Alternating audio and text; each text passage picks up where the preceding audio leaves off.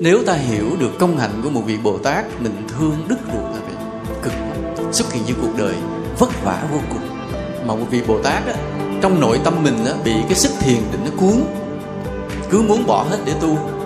Nhưng một bên là thấy cái trách nhiệm đối với cuộc đời đối với chúng sinh đối với phật pháp mà rây rứt không yên.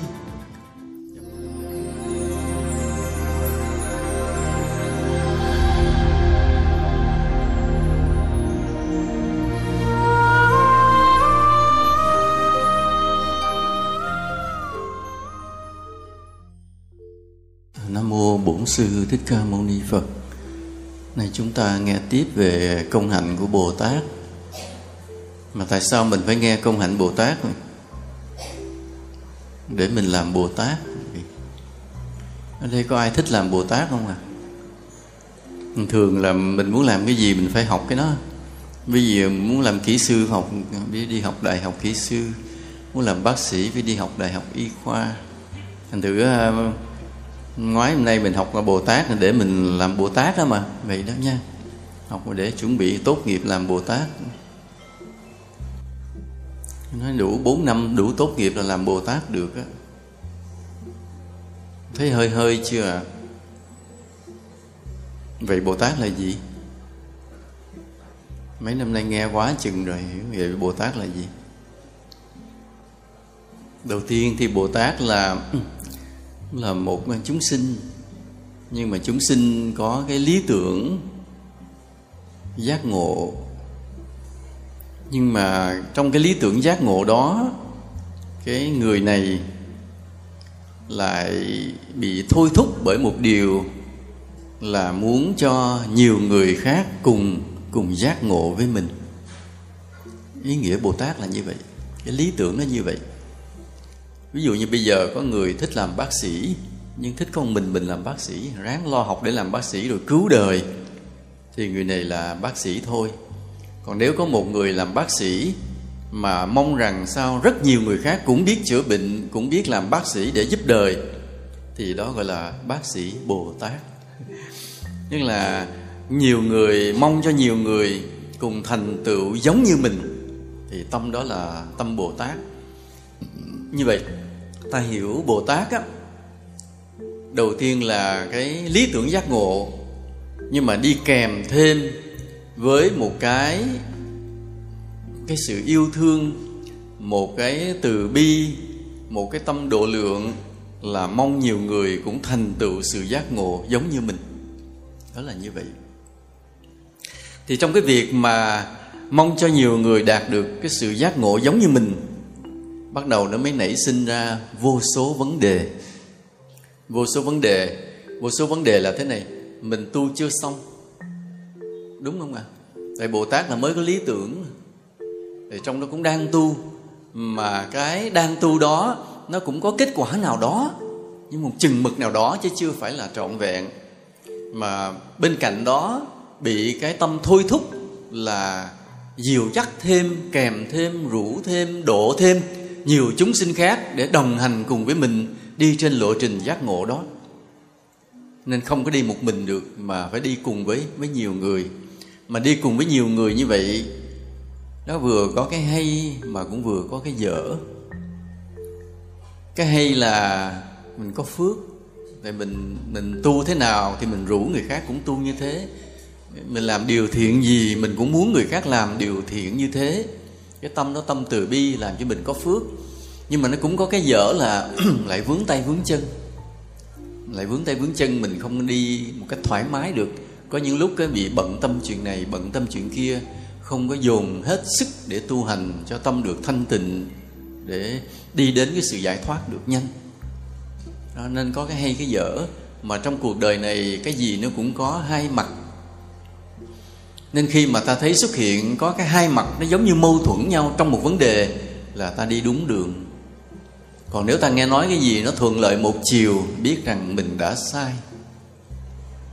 Như cái nói chứ um, à, nói uh, phát tâm tu hành rồi nên tôi quyết tâm là tránh hết tất cả vào nhập thất yên tu ở nơi vắng vẻ không bận tâm chuyện gì hết dồn hết sức lo tu. Ta thấy người này đi một đường thấy hay nhưng biết ngay sai hoặc người nói là tôi nghĩ rằng trên đời cái đạo lý là mình sống vì mọi người. Nên cứ dùng sức lo làm từ thiện, giúp hết người này, giúp người kia, giúp từ việc nhỏ. Như nhặt một cọng rác ừ, sâu dùm cái sợi chỉ vô cây kim, rồi dắt người ta đi qua đường, cho tới những việc lớn lao như là đắp đường, búa bắt cầu, xây bệnh viện, xây nhà, dưỡng lão, mồ côi, những chuyện lớn như vậy. Lý tưởng cuộc đời là như vậy. Phải song sáo dấn thân, cũng sai luôn cái gì có một cái là sai. Nên ta nghe nói khi mọi người họ bày tỏ một cái quan điểm về cuộc sống, về sự tu hành. Mà nếu ta nghe họ một chiều, một phía, biết ngay người này đã sai. Cái đúng là cái gì? Cái đúng là một cái gì nó luôn có hai mặt cùng tồn tại mà ta khéo léo cân đối hai cái mặt trái ngược nhau đó mà làm cho nó cân bằng, hòa hợp lại. Đó là chân lý. Trong cuộc sống này luôn luôn là như vậy.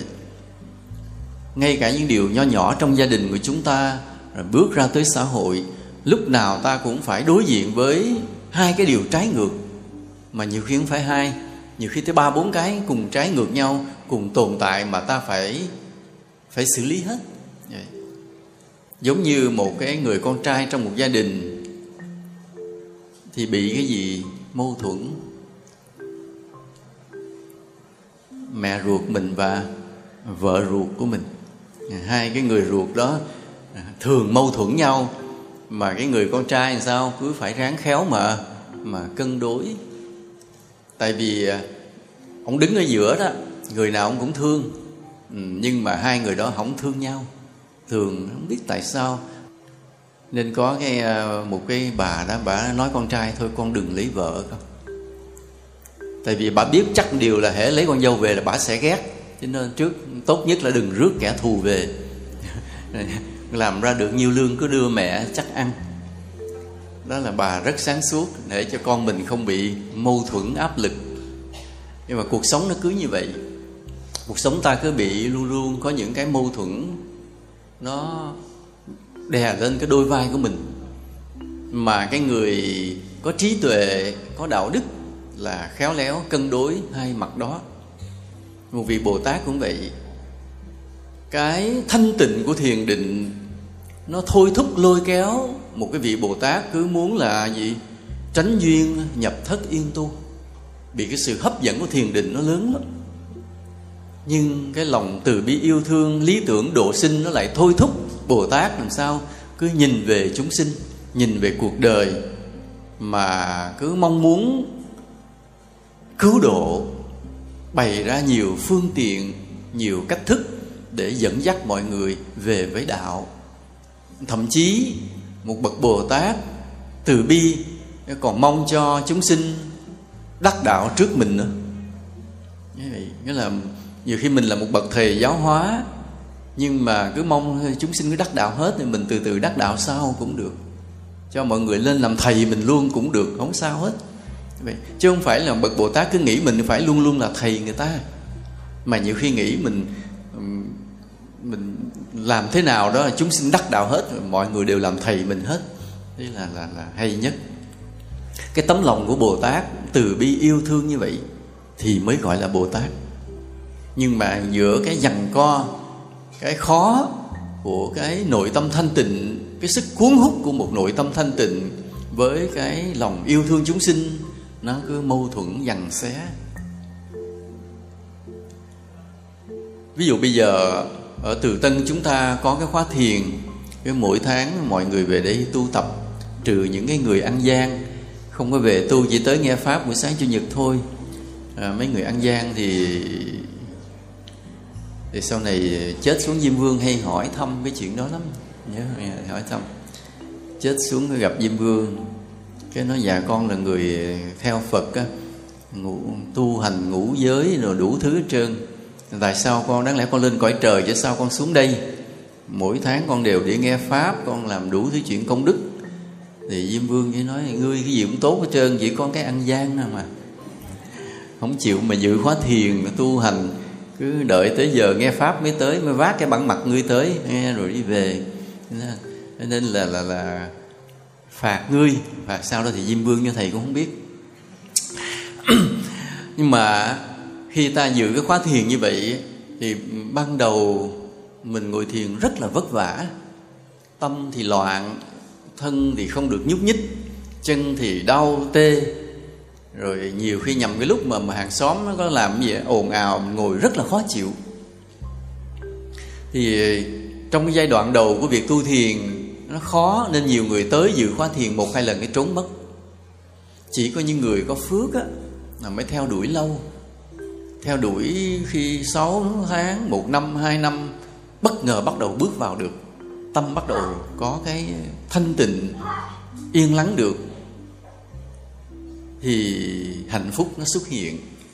Hạnh phúc nó xuất hiện dần dần dần dần. Lúc đó mới bắt đầu ghiền. Nhưng mà cái ghiền của thiền nó, nó chưa phải là một sức hút mãnh liệt. Nhưng mà làm ta thích thôi. Cứ về buổi tối về nhà mình ráng ngồi.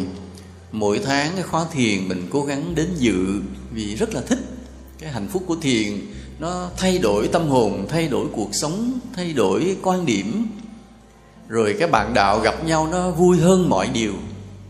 À, những người cùng biết tu với nhau gần nhau ta có cái niềm tin có cái sự bình an với nhau. Nó khác với những loại bạn khác.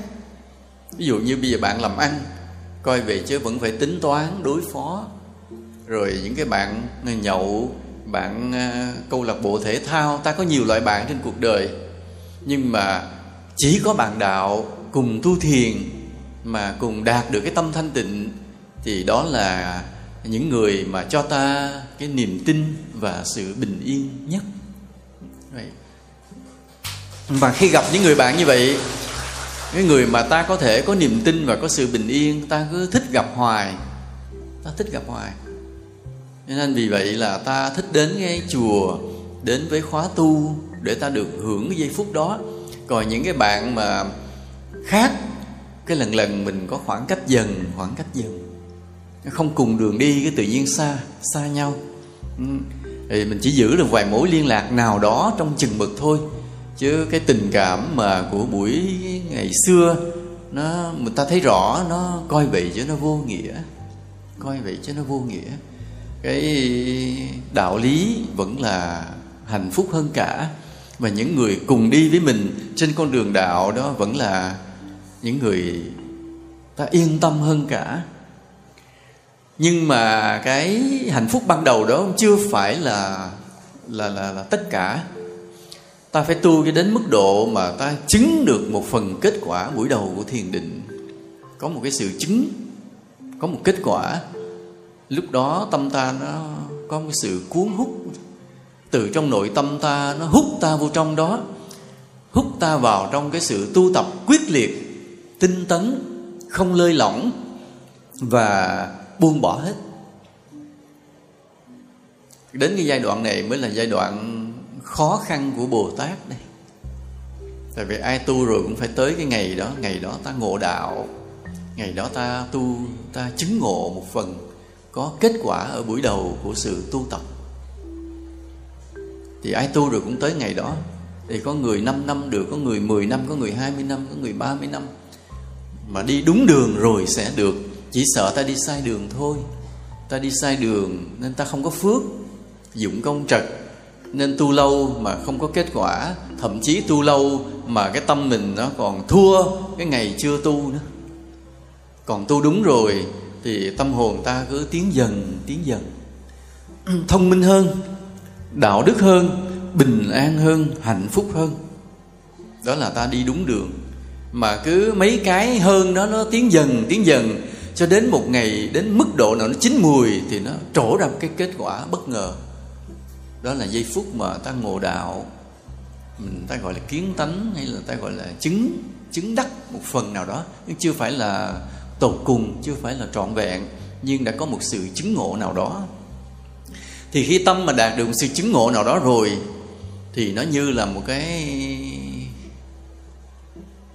như một cái, ví dụ như trên một cái con sông lớn mà nó có cái xoáy nước thì nó rút hết tất cả mọi vật xuống một cái hố đâu ngầm dưới đó đó. Ta thấy cái dòng nước đang chảy nhưng tại đó nó có xoáy xoáy nó rút hết mọi thứ, nó xuống một dòng sông ngầm, xuống một cái lỗ ngầm ở dưới dưới đáy sông, nó có một cái lỗ ngầm hút tất cả xuống trôi như hết. Ở trên thì mặt sông vẫn lững lờ trôi nhưng mà nó có một cái xoáy và hút tất cả xuống dưới. Thì cũng vậy khi một hành giả tu tập thiền định mà đến một cái kết quả nào đó, bị hút vô đó, tâm mình bị hút vô đó, cái sức cuốn hút mãnh liệt, khủng khiếp, rút hết tất cả vào. Hành giả thường bị một cái tâm trạng là bỏ sạch tất cả để tu. Đây là cái chỗ mà thử thách lớn. Bỏ sạch hết tất cả để tu. Cho nên nhiều vị mà ngộ đạo một cái rồi đi tuốt ở trong núi luôn. À, không còn ai thấy mặt mày nữa. Ví dụ như ông bằng lâm nguẩn ông ngộ đạo rồi, ông về ông độ cái nhà, ngộ xong ông lấy hết vàng bạc đem lên cái ghe ông ra, ông giữa sông ông đổ sạch. Kỳ côi, tính ra ông giàu lắm nha, giàu khiếp, vàng bạc mà cả một cái xuồng. Thì ông cho mình nắm thôi ha còn sau đó từ từ đổ sau, cũng được đem đổ sạch. Rồi giờ họ sống, lúc đó là cả nhà sống đạm bạc, làm nông làm rẫy, tới khi họ bỏ thân rồi nhập diệt hết nhập tịch ờ, coi như là bỏ thân một cách tự tại hết. Đó, trường hợp vậy. Rồi mỗi người cái một cái cách biểu hiện kỳ lạ. Như có một ni sư ở Hàn Quốc vậy bà ngộ xong có bà đang nấu cơm phụ trách nấu cơm cho chùa bà bỏ nấu cơm mà đi luôn. Lúc đó bao nhiêu vị thầy khuyên thậm chí Bồ Tát hộ pháp hiện ra khuyên cứ phải nấu cơm. Bà không nghe. Sau này bà mắc cái quả báo là không thuyết pháp được bởi vì bỏ dở cái công công đức mình đang làm. Thì à, thì khi mà cái sức cuốn hút của thiền nó làm cho người ta giống như buông hết, bỏ hết, chỉ còn dùng sức vô tu, rồi ráng làm sao để nhập định rồi giải thoát luôn. Đó là một cái thử thách rất là lớn. Mà nếu ngang đó mà ta theo cái sức cuốn hút đó đi luôn, dùng sức tu tập luôn, buông hết sạch để đi luôn, thì trong kinh đại thừa gọi đó là những người thanh văn. Thanh văn là cái khuynh hướng mà đi tìm sự giác ngộ cho mình nó quá lớn cộng với cái cái kết quả tu tập của thiền định. Cái họ buông hết tất cả đi tìm sự giác ngộ luôn. Nhưng nếu cái vị này bao nhiêu đời trước đã phát đại nguyện bồ tát à, trải lòng yêu thương chúng sinh lúc nào cũng ray rứt về cái thế giới loài người. Lúc nào cũng trăn trở khi thấy cái cuộc đời này, cái tội, cái phước nó cứ đang xen, cái người thiện, người ác nó cứ lẫn lộn và trong tâm của từng người, cái thiện, cái ác vẫn cứ dằn xé, tranh cãi nhau. Trong đó, nên vị bồ tát họ cứ bị cái trăn trở, cái ray rứt đó. Ờ, mong muốn một điều là làm sao cho chúng sinh trở nên thuần thiện. Mỗi một con người đều thuần thiện, ai cũng đạo đức tột cùng. Chứ đừng để chúng sinh cứ bị lẫn lộn thiện ác trong tâm. Rồi cứ khi thì hưởng phước, khi thì chịu tội, khi thì sinh lên cao, khi thì đọa tụt xuống dưới thấp. Cứ rất là vất vả. Nên cái khi nghĩ về những điều đó, cái một vị họ ray rứt rây rứt rồi họ phát nguyện. Họ quỳ trước phật, họ phát nguyện mà không phải phát nguyện một ngày, một lần. Mỗi ngày họ đều phát một cái lời nguyện giống như nhau. Cái lời nguyện đó là gì? Lời nguyện đó là xin nguyện là cố gắng độ cho tất cả chúng sinh đều được giác ngộ. Thì cái lời nguyện nó cứ lặp đi lặp lại lại ngày này, ngày kia như vậy.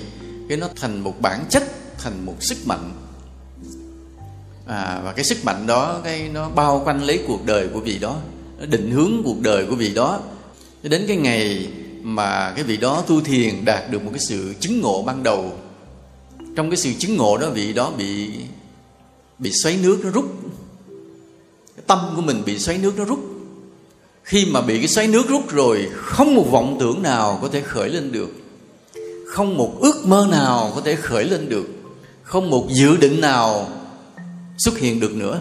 Vì cái xoáy nước của tâm nó xuất hiện rồi, nó cuốn hết tất cả vô trong. Nhưng cái người đó họ trở nên trong sạch, vô nhiễm, bất cần, buông bỏ hết. Đó là cái lúc mà mà thử thách rất là lớn. Đa phần bị cái thác nước nó hút một cái, trôi mất luôn, rồi họ đi tìm sự giác ngộ luôn. Nhưng cái vị bồ tát mà đã nhiều kiếp cứ phát nguyện độ sinh thì nơi cái xoáy nước mà nó cuốn nó cuốn, nó rút rất mạnh, rút rất mạnh để mà mình mình mình buông hết tất cả mình tu không đó, thì cái sức mạnh của lời nguyện giữ lại, nó cứ cưỡng lại, nó kéo lại. Làm cho vì đó làm sao? Cứ tiếp tục trăn trở vì vì cái hạnh phúc của chúng sinh, vì sự giác ngộ của chúng sinh chưa thực hiện được. Nên vị này cứ bị dằn dằn co, dằn xé hôm nay ta nói về cái tâm trạng này của một vị bồ tát. Hôm nay ta nói về cái tâm trạng này để mọi người hiểu.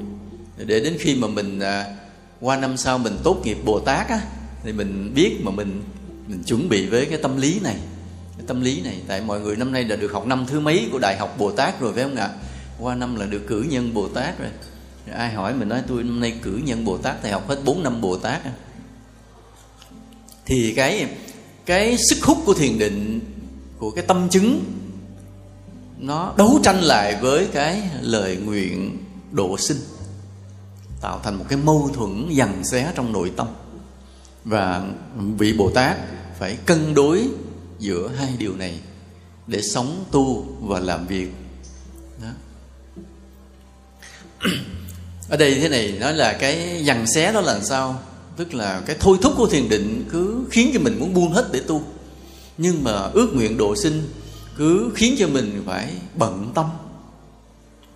Bận tâm làm cái gì đó để mà giáo hóa chúng sinh. À, thì bây giờ ta sẽ hỏi như vậy một vị a la hán mà nhập niết bàn rồi có giáo hóa chúng sinh được hay không? Khi nhập niết bàn rồi thì cái vị đó không xuất hiện ở tam giới nữa không hiện hình ra không hiện ra một hình dáng cụ thể trong tam giới nữa. Mặc dù ở đâu cũng có niết bàn là phủ trùm ở đâu cũng có. À, nhưng mà không hiện ra một hình dáng cụ thể để chúng sinh thấy. Thì những vị đó những vị bồ tát ấy những vị a la hán hay chư phật vậy đều hiện hữu khắp nơi nhưng mà chỉ trở thành một cái cảm ứng thôi chứ không có hiện hình không có hóa độ trực tiếp. Cái cảm ứng là như thế nào? À, ví dụ như bây giờ như ngày hôm nay. Ngày hôm nay à, có cái à, nơi từ tân mình có cái thuyết pháp. Ừ. và các vị mới sắp xếp. Ừ, người này đi nghe người này đi nghe người này đi nghe. Còn một số người các vị bỏ lại không có dắt đi. Vì lý do gì đó các ngài tính toán. Nên ta đừng tưởng hôm nay ta đi chùa, nghe pháp là ý của riêng mình. Không có đâu, không có. Ta, cái tâm ta bị bí mật điều khiển bởi các vị a la hán và các vị phật, nên ta về đây với nhau. Chứ không phải là mình làm theo ý mình đâu vậy nên những cái người mà hôm nay có mặt ở đây phải hiểu rằng mình được phật, được các vị a la hán dắt tay về đây. Các vị không trực tiếp, nhưng mình được dắt tay về đây. Mình nói nghe hơi lạ, nói con mà được phật dắt tay dắt con hạnh phúc lắm á, đâu thấy đâu. Nhưng mình đang có cái hạnh phúc đó mà mình không biết. Như thầy nói vậy, ví dụ cái chùa có một buổi lễ, phật đản hay vu lan thành đạo gì đó thì năm đó là bao nhiêu người về dự lễ? Ví dụ như nhầm cái năm mà nó đông quá, cái mình nói, trời cái chùa hay quá ha, ông thầy hay quá ha, phật tử về đông quá ha. Không phải. Không phải tại ông thầy hay, không phải tại chùa hay, mà tại vì cái gì? Phật duyệt. Nhớ như vậy. Năm nay lễ này phật duyệt bao nhiêu người về, thì bao nhiêu chừng ấy về? Nên là cái bổn phận của các thầy mình cứ tu cho đúng, giáo hóa đúng.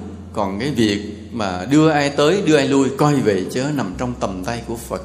Và cái đó là gì sự giáo hóa vô hình của các vị a la hán của các vị, của các đức phật. Các vị trong niết bàn hư vô, tịch tỉnh, bất động, nhưng mà sao? Làm tất cả cái làm tất cả đó là cái đang ứng trong tâm của từng người chúng ta. Khi chúng ta có cái tâm hướng về tu hành, hướng về tam bảo, hướng về đạo pháp, thì chúng ta ứng với chư phật liền. Mình mới nói, ồ, chư phật, cao vời, xa xôi làm sao mà ứng? Không. Phật đang ở bên cạnh chúng ta. Phật đang trong từng cái không khí thế này. Tất cả đều là phật. Nhưng có cảm thì có ứng. Tâm ta có hướng về tam bảo thì phật ở trong tâm mình liền. Còn trong tâm ta nghĩ tào lao thì không có phật nữa. Vậy thôi. Ờ, nếu cái người mở lòng mình ra, hướng về điều thiện, hướng về lý tưởng, tu hành giác ngộ thì nhớ là phật đang nắm tay mình liền, dìu dắt mình đi liền. Nhớ là như vậy. Nên đừng nghĩ rằng hôm nay mình ngẫu nhiên mà do ý mình muốn mình đến đây nghe pháp không phải đâu. Mình đã được phật dắt đi rồi đó. Nhưng mà có một cái thế này, cái sự giáo hóa vô hình đó của các vị a la hán các vị phật ở trong niết bàn gọi là giáo hóa vô hình. Cái hay là gì? Cái hay là các vị ứng hết tất cả tâm chúng sinh hết. Không có một chúng sinh nào bị sót. Cái ngài không trực tiếp nói cho mình nghe được đúng không ạ? À? không trực tiếp. Nên vì vậy là các vị ở trong niết bàn thường có nó là phân công giao cho một cái người nào đó mà hiện hữu trực tiếp để nối tiếp công việc của các ngài. Ví dụ như trong pháp hội này thì thầy là một giảng sư. Thì hôm nay bao nhiêu ngàn người đến đây thì coi như là phật giao cho thầy. À nói là đó à, ta giao cho con ngày hôm nay đó nói chuyện với bao nhiêu người này. Tức là thầy cũng là người được phân công để nối tiếp cái sự nghiệp giáo hóa của phật. Nên trong cái vô hình đó phật vẫn là đang giáo hóa. Những lời của thầy nói ra đang được phật kiểm soát. Chứ thầy không có dám nói bậy không phải nói theo ý mình nữa trước khi đi thuyết pháp, lúc nào thầy cũng phải lễ phật. Vậy đó. Không có cái gì là của mình cả. Và như vậy, những cái vị mà nhập niết bàn, vì đó hoàn thành được cái sự giác ngộ cao siêu của mình, nhưng mà không bao giờ rời bỏ chúng sinh cái tâm yêu thương từ bi vẫn phủ trùm, vẫn theo dõi, vẫn dẫn dắt, vẫn giáo hóa. Chỉ con cái là không trực tiếp, không hiện hữu, không hiện hình ra. Do đó, cái vị đó phải phối hợp với những cái người mà đang hiện hữu.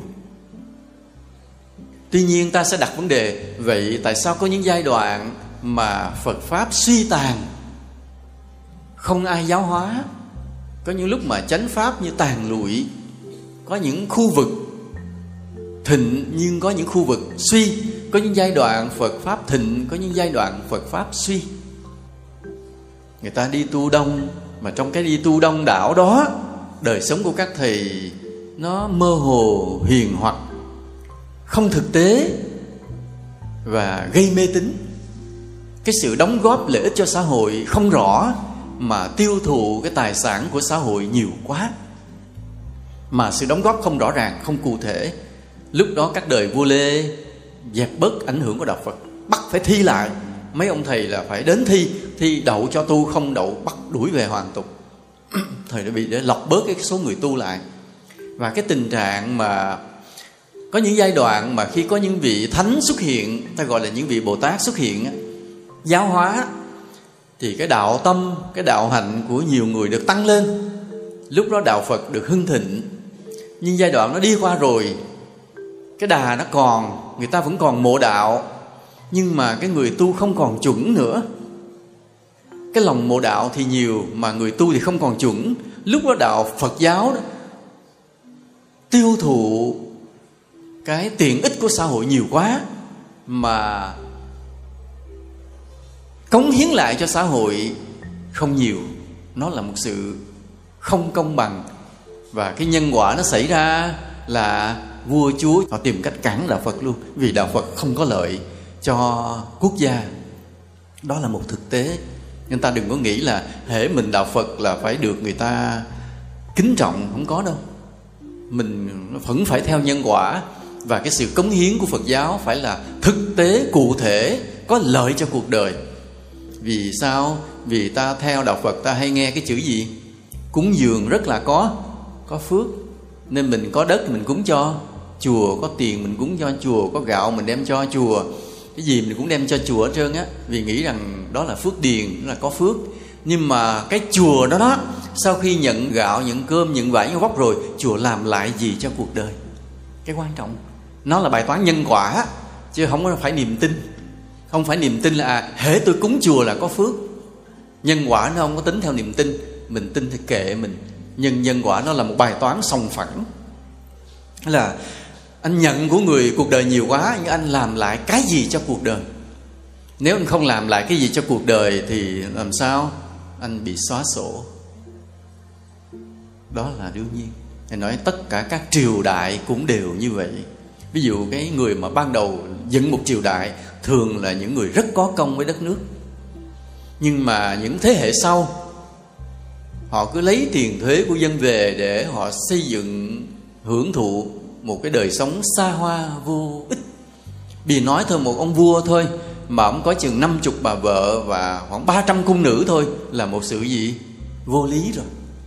Mà tiền đóng thuế của dân để nuôi cái đám đó cho ông rồi cái thái giám, thái đồ cả nhà, cửa đồ ăn uống mỗi ngày không biết bao nhiêu con bò, bao nhiêu con heo đem vào trong cung để mà sẽ thịt rồi.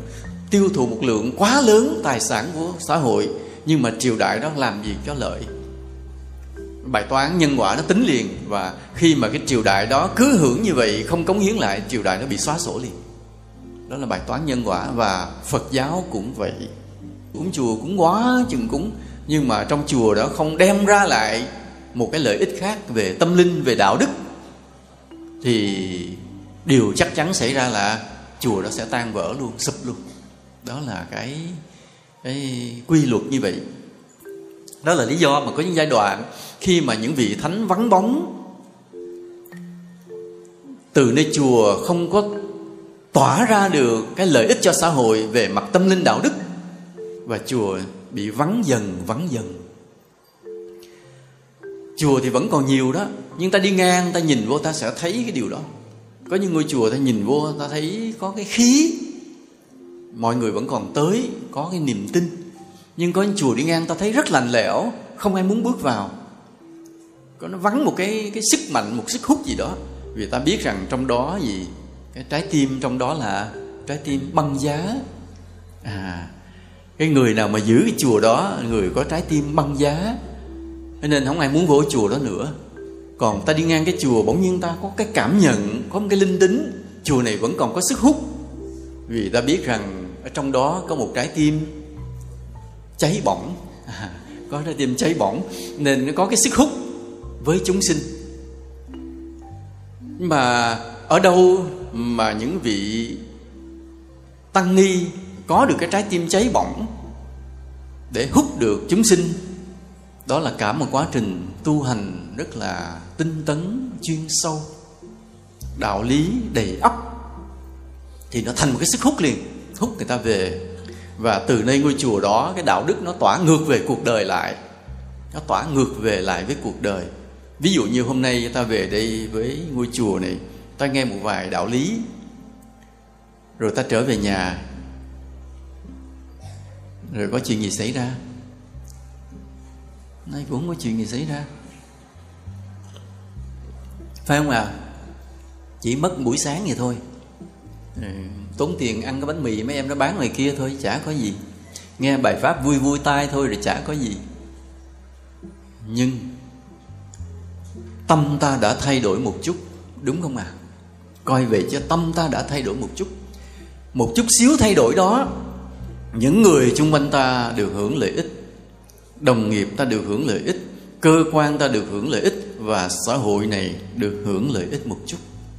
Vì một chút xíu tâm ta thay đổi chút xíu thôi.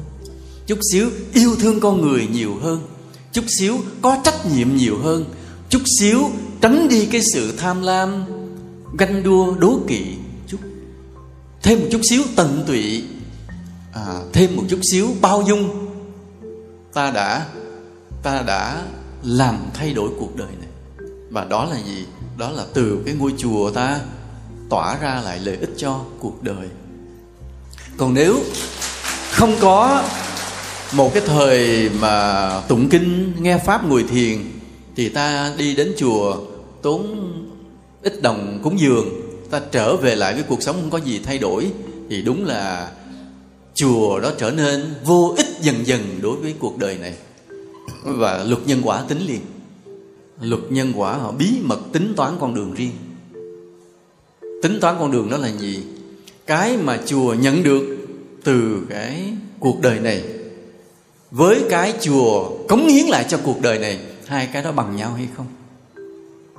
Nếu mà cái đóng góp của chùa tỏa vào cuộc đời nó lớn, thì ngôi chùa đó càng ngày càng thịnh, phật giáo càng ngày càng thịnh lên.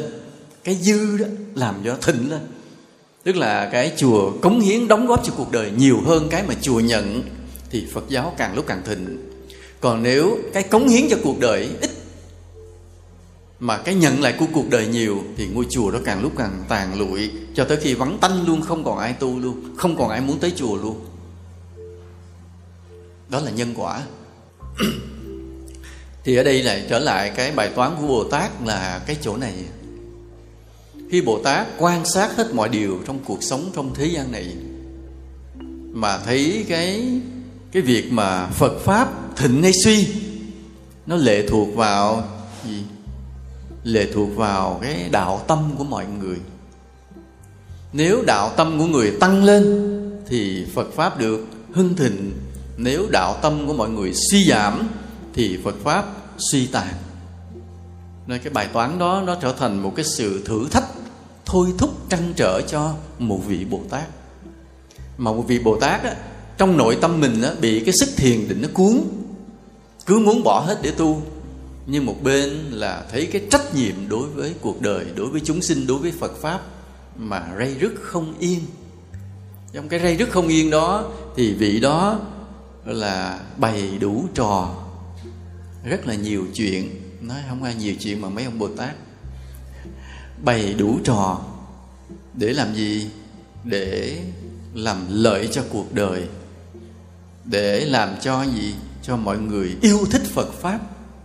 Để làm gì? Để làm cho mọi người tiếp cận được đạo lý dễ dàng hơn. Rất là nhiều phương tiện, đủ thứ hết trơn. Để làm cho mọi người đến với phật pháp một cách hứng thú, hấp dẫn, lôi cuốn, yêu mến và chúng sinh có cái cửa ngõ để để vào đạo, để tăng trưởng được đạo tâm. Nhưng mà để làm được những điều đó thì bồ tát sao? Cũng nát đầu, nát óc, không phải là dễ. Tuy nhiên, bồ tát không cô đơn. Cái hay là bồ tát không cô đơn? Là khi một vị bồ tát lòng yêu thương chúng sinh, muốn xây dựng phật pháp, muốn đem đạo lý đến cho mọi người, thì bồ tát không cô đơn, vì như nãy ta đã nói các vị ở trong niết bàn vẫn sao? Âm thầm gia hộ, dẫn dắt, hướng dẫn mọi cái. Cho nên một vị đó không phải là tự trí tuệ, một vị đó nghĩ ra đâu, mà đó là sự gia hộ của chư phật, chư vị a la hán ở trong niết bàn.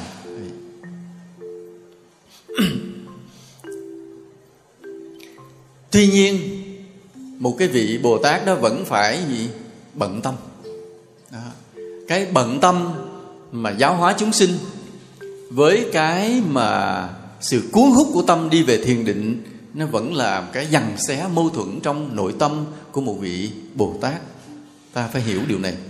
Ta hiểu điều này tại vì đến ngày nào đó mà ta đạt đến cái trình độ đó, thì ta phải thấy quan sát cái tâm mình để biết rằng mình đang đi vào cái hướng nào.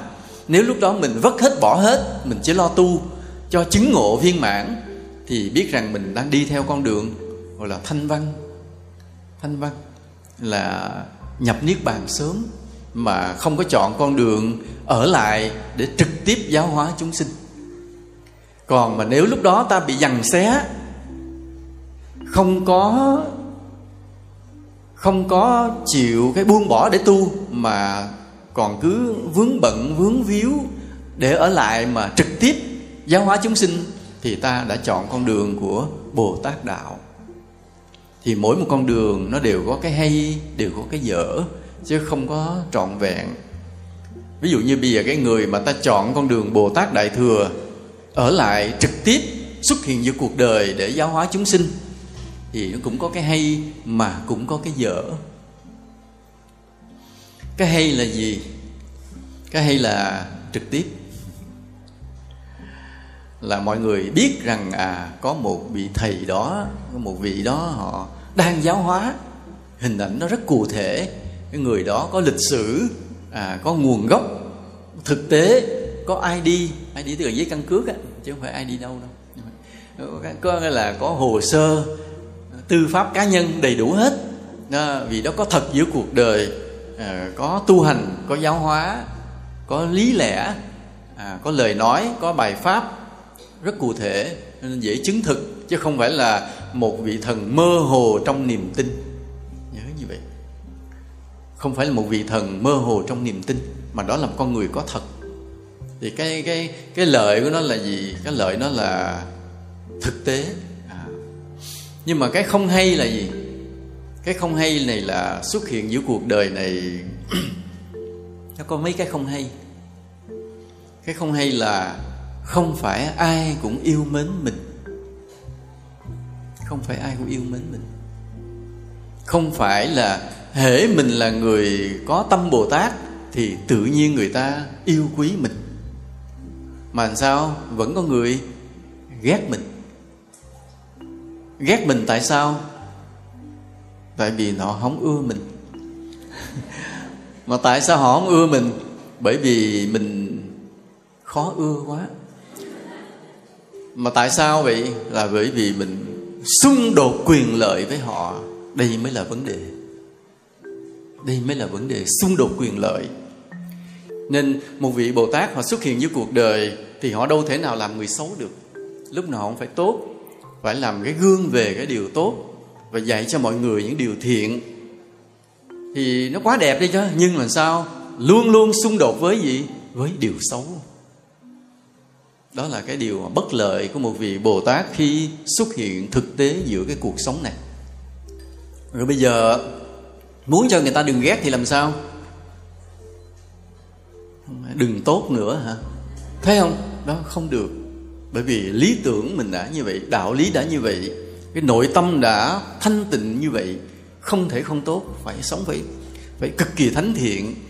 Nhưng mà càng thánh thiện thì càng càng chọc giận những người khác chọc giận những người khác. Đây là điều khổ tâm của một vị bồ tát. Đó, nên cái xuất hiện giữa cuộc đời không phải là lúc nào cũng được welcome. Bồ tát không phải lúc nào cũng được đón mừng đâu. Trở thành đó. nên có ví dụ mình đâu mình nghe nói à, năm nay có cái um, lời sấm truyền là sẽ có một vị bồ tát xuất hiện mình vui mừng. Nhưng có những người rất lo lắng khi có một vị bồ tát xuất hiện họ không muốn cuộc đời này có bồ tát xuất hiện. Đó là một cái. Một cái nữa là thế này. Cái vị bồ tát đó đâu phải là trên trời rớt xuống. Mà vị bồ tát đó cũng gì? Cũng ở trong cuộc đời này đi ra, cũng đã từng tái sinh rất nhiều kiếp rồi. Và trong cái tái sinh rất nhiều kiếp đó, đủ thứ dây mơ, rễ má, nghiệp duyên với rất nhiều chúng sinh. Với rất nhiều chúng sinh. Và cái duyên đó thì sao? Gặp lại hết. Thành nợ, thành duyên, thành tình, thành nghĩa, hết tất cả. Giờ ví dụ thế này. Lúc nào đó, cái vị bồ tát nó đời xưa là một vị tướng. Trong thời đại đó, người ta cứ hở chút đánh nhau, hở chút đánh nhau, hở chút là xua quân qua chiếm đất của nhau thì một vị tướng có bổn phận gì? Phải bảo vệ đất nước mình chứ. Cũng phải rèn luyện binh sĩ đồ để đánh nhau với quân giặc. Mà đánh thì phải có giết. À giết những người mình chả bao giờ quen biết. Nhưng mà họ tràn qua đất nước mình thì mình phải đánh giết để bảo vệ đất nước thôi. Đó là bổn phận. Thì việc làm nó rất là chính đáng. Nhưng mà cái người bị giết, họ có bình an tự tại để chết không? Họ làm sao? Đều có cái gì? Tức giận. Rồi cái vợ con họ ở nhà đó, làm sao?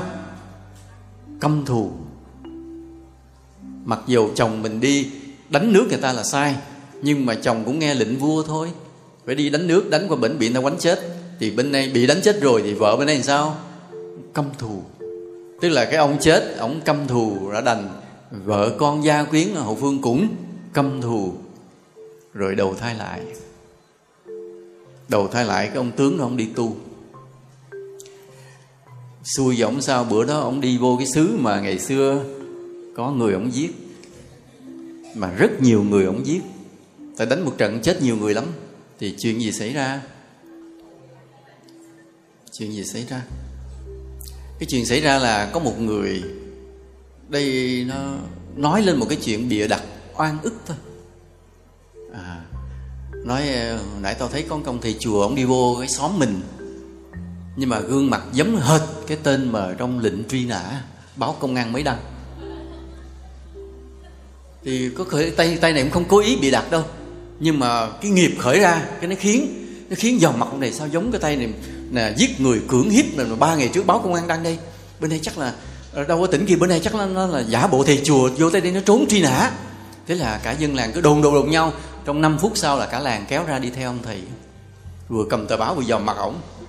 Nếu mà chết chết chết là giống cái người mà thật chứ không phải không. Thế là cả sao người ta xúm nhau gì? Không cần nói phải quấy xúm nhau, đánh và bắt giao lên công an. Thì khi công an về điều tra hết thì không có gì hết. Thì thả ông ra. Nhưng mà đó cũng là gì? Trả cái oán thù ngày xưa. Rất là cực khổ khổ vô cùng. Khi bị người ta ghét, không duyên, không cớ lãng nhách nói bậy, nói bạ, không đâu ra đâu. Thì vì sao? Vì trên chiến trường mình là một dũng tướng, hiên ngang sông pha nghĩa là tiêu diệt quân thù, bảo vệ bờ cõi nhưng mà khi tái sinh lại, lúc mình tu hành buông xả hết rồi thì sao? Oán thù nó trở lại. Rất là khổ, chứ không phải là không. Thì khi một vị bồ tát mà chấp nhận hiện hữu giữa cuộc đời để giáo hóa thì phải chấp nhận nhiều thứ rắc rối kéo kéo theo. Bây giờ chuyển cái nghịch duyên thành thuận duyên, chuyển cái ái luyến thành từ bi là cả một quá trình vất vả. Nói bây giờ những cái người ngày xưa mà mình gieo cái nghịch duyên đó, bây giờ họ gặp mình nó ghét liền. Ghét liền rồi mình làm sao? Cắn răng mình chịu chứ làm gì giờ? Nhẫn nhục, bình an, tha thứ, độ lượng và yêu thương. Thì đó, và và bà cố gắng mà đền bù lại chừng nào thì hay chừng đó. Tuy nhiên, cái vị bồ tát đó cứ kiên nhẫn tu hành và giáo hóa. Thì những cái người đệ tử mà mình giáo hóa đó, họ thế nào cũng có cái duyên với cái xóm đó. Đúng không ạ? Thế giới này trái đất tròn mà. Thế người này quen người kia người kia quen người nọ, thế nào cũng có. Thì mình không trực tiếp độ được cái xóm mà nó ghét mình. Nhưng mà những đệ tử mình hai ba lớp á f1 f2 gì đó thế nào cũng có người chui vô cái xóm đó cái nó treo cái tranh nhân quả lên. À. Đem năm cái bức tranh nhân quả nó treo cho con nít đi ra vô đọc người lớn đi ra vô đọc. Thì khi họ đọc về họ hiểu được đạo lý tức là cái gì rồi? Thì qua trung gian nhiều lớp bắt đầu cái ác duyên xưa nó được xóa bỏ được hóa giải. Nên phải kiên nhẫn là như vậy. Nhưng không phải là một ngày một buổi mà nhiều khi rất nhiều năm, thậm chí qua nhiều kiếp, rồi mới qua trung gian nhiều cái người đó mà ta độ lại được những người mà ta lỡ có ác duyên ngày xưa. Cực là như vậy. Cho nên nếu ta hiểu được công hạnh của một vị bồ tát mình thương đức ruột là vậy, cực lắm. Xuất hiện như cuộc đời vất vả vô cùng. Mà lòng bồ tát thì sao? Yêu thương hết, không giận ai. Biết người đó ác duyên với mình, ghét mình thôi cũng nhẫn nhục mà chịu rồi trông chờ chờ đợi một cái cơ hội nào đó để mà làm lợi ích cho người đó, hóa giải cái nghiệp duyên xưa luôn. Là như vậy. Phải kiên nhẫn vô biên. Đó là lý do tại sao mà ta nghe nói trong lục độ ba la mật có cái gọi là ờ, nhẫn nhục vô biên là vậy chữ ba la mật có nghĩa là vô biên, vô hạn đó. Nhẫn nhục ba la mật là nhẫn nhục tột cùng luôn. Vì hiểu cái duyên xưa như vậy và bây giờ người ta phải nhẫn nhục, chờ đợi, tìm cơ hội để mà hóa độ, đền bù lại cho họ. Ngày xưa họ chết với lửa gươm của mình, thì ngày nay họ phải sống lại với đạo lý của mình. Mới nói như vậy đúng hơn. Ngày xưa họ chết với lửa gươm của mình, thì ngày nay họ phải sống lại với đạo lý của mình để bù lại. Nhưng mà không trực tiếp được, phải đi qua trung gian rất nhiều lớp là như vậy. Còn có một cái này nữa còn có một cái khó của bồ tát này nữa. Hồi nãy ta nói hai cái khó, phải không? Hai cái khó của bồ tát, một là những người nghịch duyên, rồi những người ái luyến. Giờ còn một cái khó bồ tát nữa là khi một vị bồ tát xuất hiện giữa đời, thì vị đó làm sao? Làm công đức rất nhiều, ha? lòng yêu thương chúng sinh vô hạn mà. Rồi trong lòng mình đầy trí tuệ và đạo lý nên làm lợi ích cho vô số chúng sinh. Mà làm lợi ích vô số cho chúng sinh như vậy thì nó có cái nhân quả của nó. Nhân quả là gì? Cái nhân quả nó buộc vị đó phải sinh lên cõi rất là cao. Nó không nhập niết bàn đi, nhưng mà phải sinh lên cõi rất là cao. Những cõi trời, những cõi thánh rất là cao. Thì đó, đây là một cái khổ một lần nữa. Khổ một lần nữa là sao? Lên trên đó làm gì trên không có chuyện gì để làm á. Tại trên đó các vị đó làm sao? Họ tốt hết rồi trên đó có rất nhiều bồ tát đã giáo hóa rồi. Trên đó thánh với thánh ở với nhau mà. Trong khi ở dưới này thì sao? Dưới này mới là mới là còn cần. Chúng sinh ở cõi này thiện ác lẫn lộn. Mà cái người thiện với người ác, người nào nhiều? Người ác nhiều phải không? Đó là quý vị nói nha, tôi không có nói à. Nói nói lát ra đường không được, không ai cho đi à. đó, chúng ta nói cõi này là cõi thiện ác lẫn lộn. Mà trong tâm của mỗi người chúng ta, thiện ác cũng cũng lẫn lộn. Mà sơ sẩy một cái cái ác nó thắng trong tâm mình một cái, mình tạo nghiệp cái đọa liền. Phải không nào còn nếu có ai đó hướng dẫn, giữ cái tâm thiện cho mình, nhắc nhở cái điều thiện trong tâm mình, thì mình cứ làm những điều thiện, những điều phúc, thì mình thoát khỏi nghiệp mình đi lên, mình tu tập được. Vậy ai sẽ là người nhắc nhở chúng sinh ở đây? Ai? Nếu mà cái vị bồ tát làm phước một chút rồi bay cõi trời, làm phước cái bay cõi trời, phước được cái bay cõi trời, thì để lại cõi này cho ai? Phải không? Để lại cõi này, nếu mà thả lỏng cõi này thì nó là gì? Cứ lẫn lộn giữa thiện và ác trong tâm con người cũng lẫn lộn giữa thiện và ác. Không có một cái ngọn hải đăng rực sáng để mọi người nhìn về. Và chúng sinh tự bơi, khi thiện, khi ác, khi thương, khi ghét, hơn thua được mất, đấu tranh giành. Và cái thế giới này trở thành gì? Một bãi lầy của của cái sự ác độc ngự trị. Rất là đáng tội nghiệp. Nghĩ như vậy rồi thì đây cũng một cái khó nè một mặt cái luật nhân quả nó ép vị bồ tát phải lên lên cõi cao. Nhưng mà nhìn thấy chúng sinh thì sao? Không nở phải cưỡng lại cái cái sức mạnh của nhân quả để mà tiếp tục ở lại với cõi này. Đó cũng là một cái rất là khó, không phải là dễ. Vì cái luật nhân quả, sức mạnh nó khiếp lắm. Sức mạnh ép bay lên và phải tìm cách cưỡng ở lại. Mà trong tâm của bồ tát nghĩ về điều gì?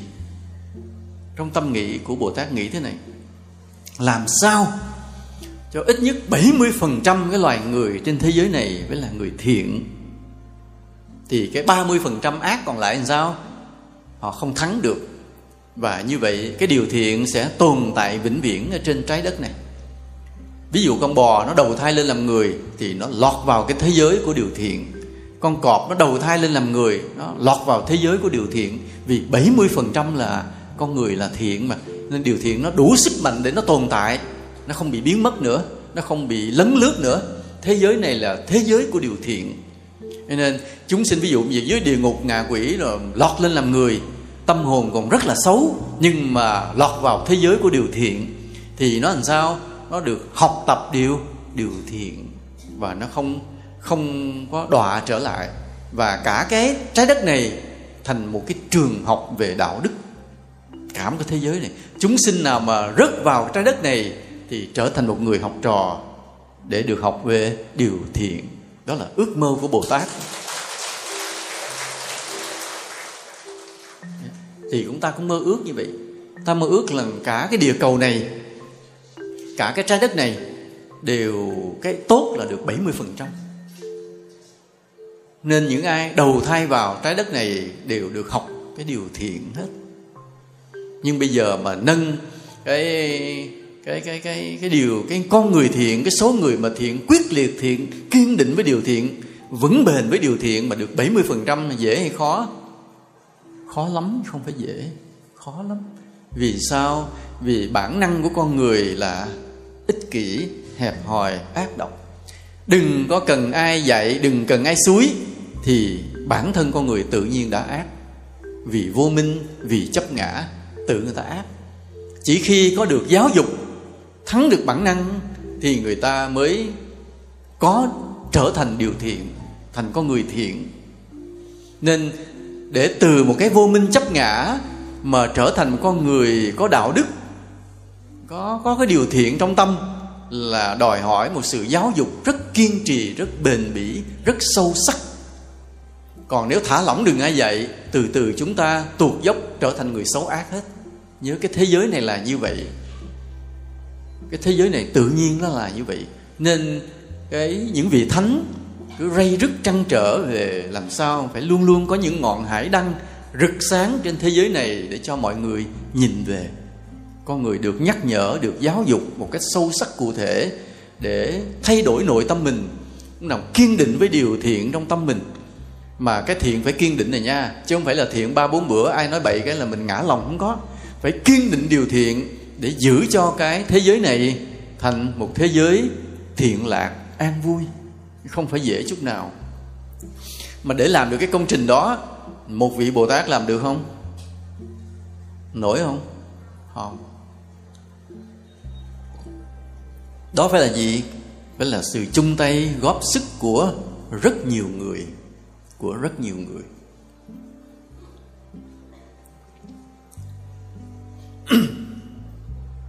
Lần trước chúng ta nói về cái bài là làm sao để cho phật pháp trường tồn. Hôm nay ta nói cái điều này, ta thấy cái sự dằn co của bồ tát, lý tưởng của bồ tát, để hiểu một điều thế này. Lý tưởng của bồ tát là làm sao tạo cho cái thế giới loài người này phải được 7 80 phần trăm là con người thiện đạo đức mà đạo đức một cách vững chắc á, kiên định á, chứ không phải là dao động nay thế này mai thế kia. Phải tạo ra như vậy để cho để cho cái trái đất này trở thành cái trường học luôn. Trường học về đạo đức. Ai đầu thai vô đây ai lọt vô đây đều được học về đạo đức. Đó là lý tưởng của bồ tát đó. nhưng một mình bồ tát làm không được. Cần sự chung tay góp sức của nhiều người ai sẽ chung tay góp sức với bồ tát? Ai phát nguyện chung tay góp sức để xây dựng một thế giới đạo đức thánh thiện thì để tay xuống. Đừng đưa tay, đừng đưa tay. À. Rõ ràng ai cũng để tay xuống hết rồi không? Nhớ nhớ lời hứa nha, nhớ lời hứa. Đừng để bồ tát cô đơn. Nhớ như vậy, đừng để bồ tát cô đơn hôm nay về là học được cái bài đừng để bồ tát cô đơn, quý vị.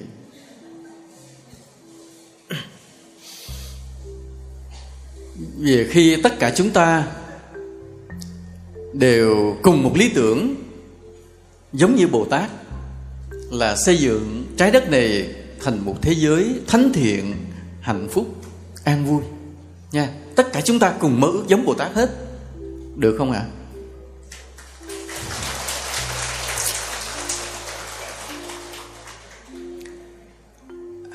Hôm nay không biết mấy ngàn người chúng ta đang có mặt ở đây để nghe bài pháp này.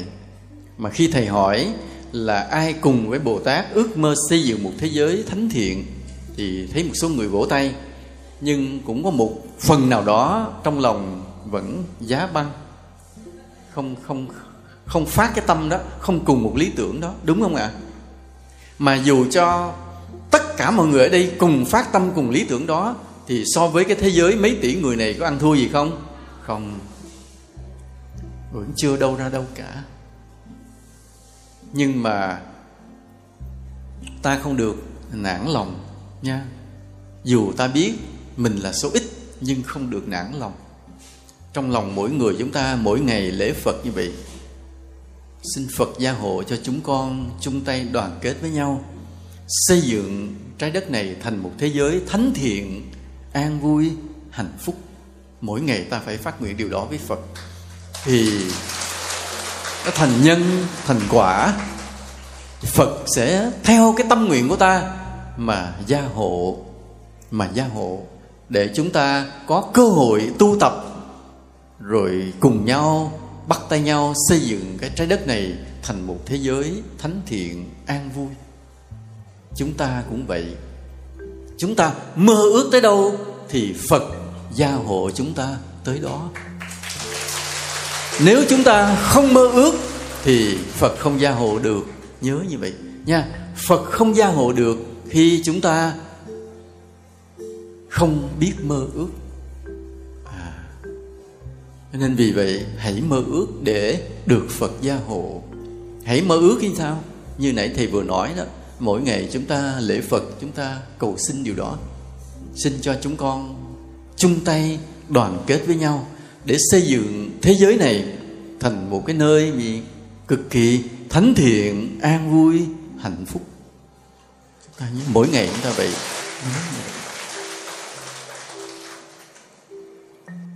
Nhưng đó, cũng cái chữ nhân này nữa. Đời khổ vì mấy cái chữ nhân này. Trên thế giới này tồn tại những người xấu ác nhưng cực kỳ có phước. À, thế giới này tồn tại là như vậy. Phước họ cực kỳ lớn mà họ ác. Cái phước họ lớn đủ để họ chi nắm rất nhiều tài sản của thế giới. Cái phước họ đủ lớn để họ chi chi phối quyền lực các quốc gia ngấm ngầm ở đằng sau hết. Nhưng họ ác họ không muốn cho điều thiện xuất hiện. Họ không muốn cái thế giới này bình an, hạnh phúc. Nhớ như vậy. Thế giới này tồn tại cái sự tình đó. Và đó là điều khó khăn tiếp tục cho những bồ tát. Khi chúng ta, tất cả đều quy y phật, đều hướng đến cái lý tưởng giác ngộ và cùng ước mơ chung tay nhau xây dựng một thế giới đạo đức, hòa bình, an vui, thánh thiện, hạnh phúc, thì chúng ta vấp phải một cái trở lực rất là lớn, là những con người cực kỳ có phước, những thế lực cực kỳ lớn mà họ không thích điều đó. Đây là một điều rất là lớn. Chúng ta là những người ít phước. Trái tim của ta có thể lớn, ước mơ chúng ta có thể đẹp nhưng phước chúng ta không nhiều bằng họ. Phước họ lớn lắm họ lớn lắm. Nhưng họ không phải là, không phải là người thiện. Họ ngấm ngầm chi phối điều khiển thế giới này theo một cách khác. Nên vì vậy, cái ước mơ của chúng ta về xây dựng một thế giới thánh thiện là điều hết sức khó khăn. Thực tế là điều hết sức khó khăn. Thầy nói vài điều, nói sơ sơ thôi ai hiểu sao nó hiểu nha. Mọi người xem cái phim uh, Mission Impossible do nhiệm vụ bất khả thi 6 chưa? Có người coi người chưa phải không? Ừ. chúng ta coi những cái phim đó để ta hiểu là tuy chỉ là một cái phim điện ảnh thôi nhưng mà nó cũng phản ánh một phần nào cái thế giới này. Luôn luôn có những cái thế lực ngầm xấu ác nào đó vẫn chi phối cái thế giới này. Mà trong phim thì có những anh hùng chống lại những thế lực đó để cứu thế giới. Nhưng trong thực tế thì sao? Không có. Anh hùng chỉ có trong phim thôi. Còn trong thực tế chỉ gì? Chỉ có những con tim đầy ước mơ và đã ngồi ở dưới mái chùa yêu thương này và tiếp tục ước mơ. Nhưng có ước mơ còn hơn không, phải không ạ? À? vì cái ước mơ nó trở thành cái nhân để cho phật dìu dắt chúng ta đi tới. Một ngày nào đó biết đâu trăm năm sau hai trăm năm sau hoặc ba trăm năm sau thế giới này thành một thế giới thánh thiện an vui hạnh phúc. Biết đâu cái bắt đầu của cái thế giới đó lại là của ngày hôm nay. Khi có những trái tim đơn sơ nha hiền lành biết cùng nhau ước mơ về một thế giới cao đẹp như thế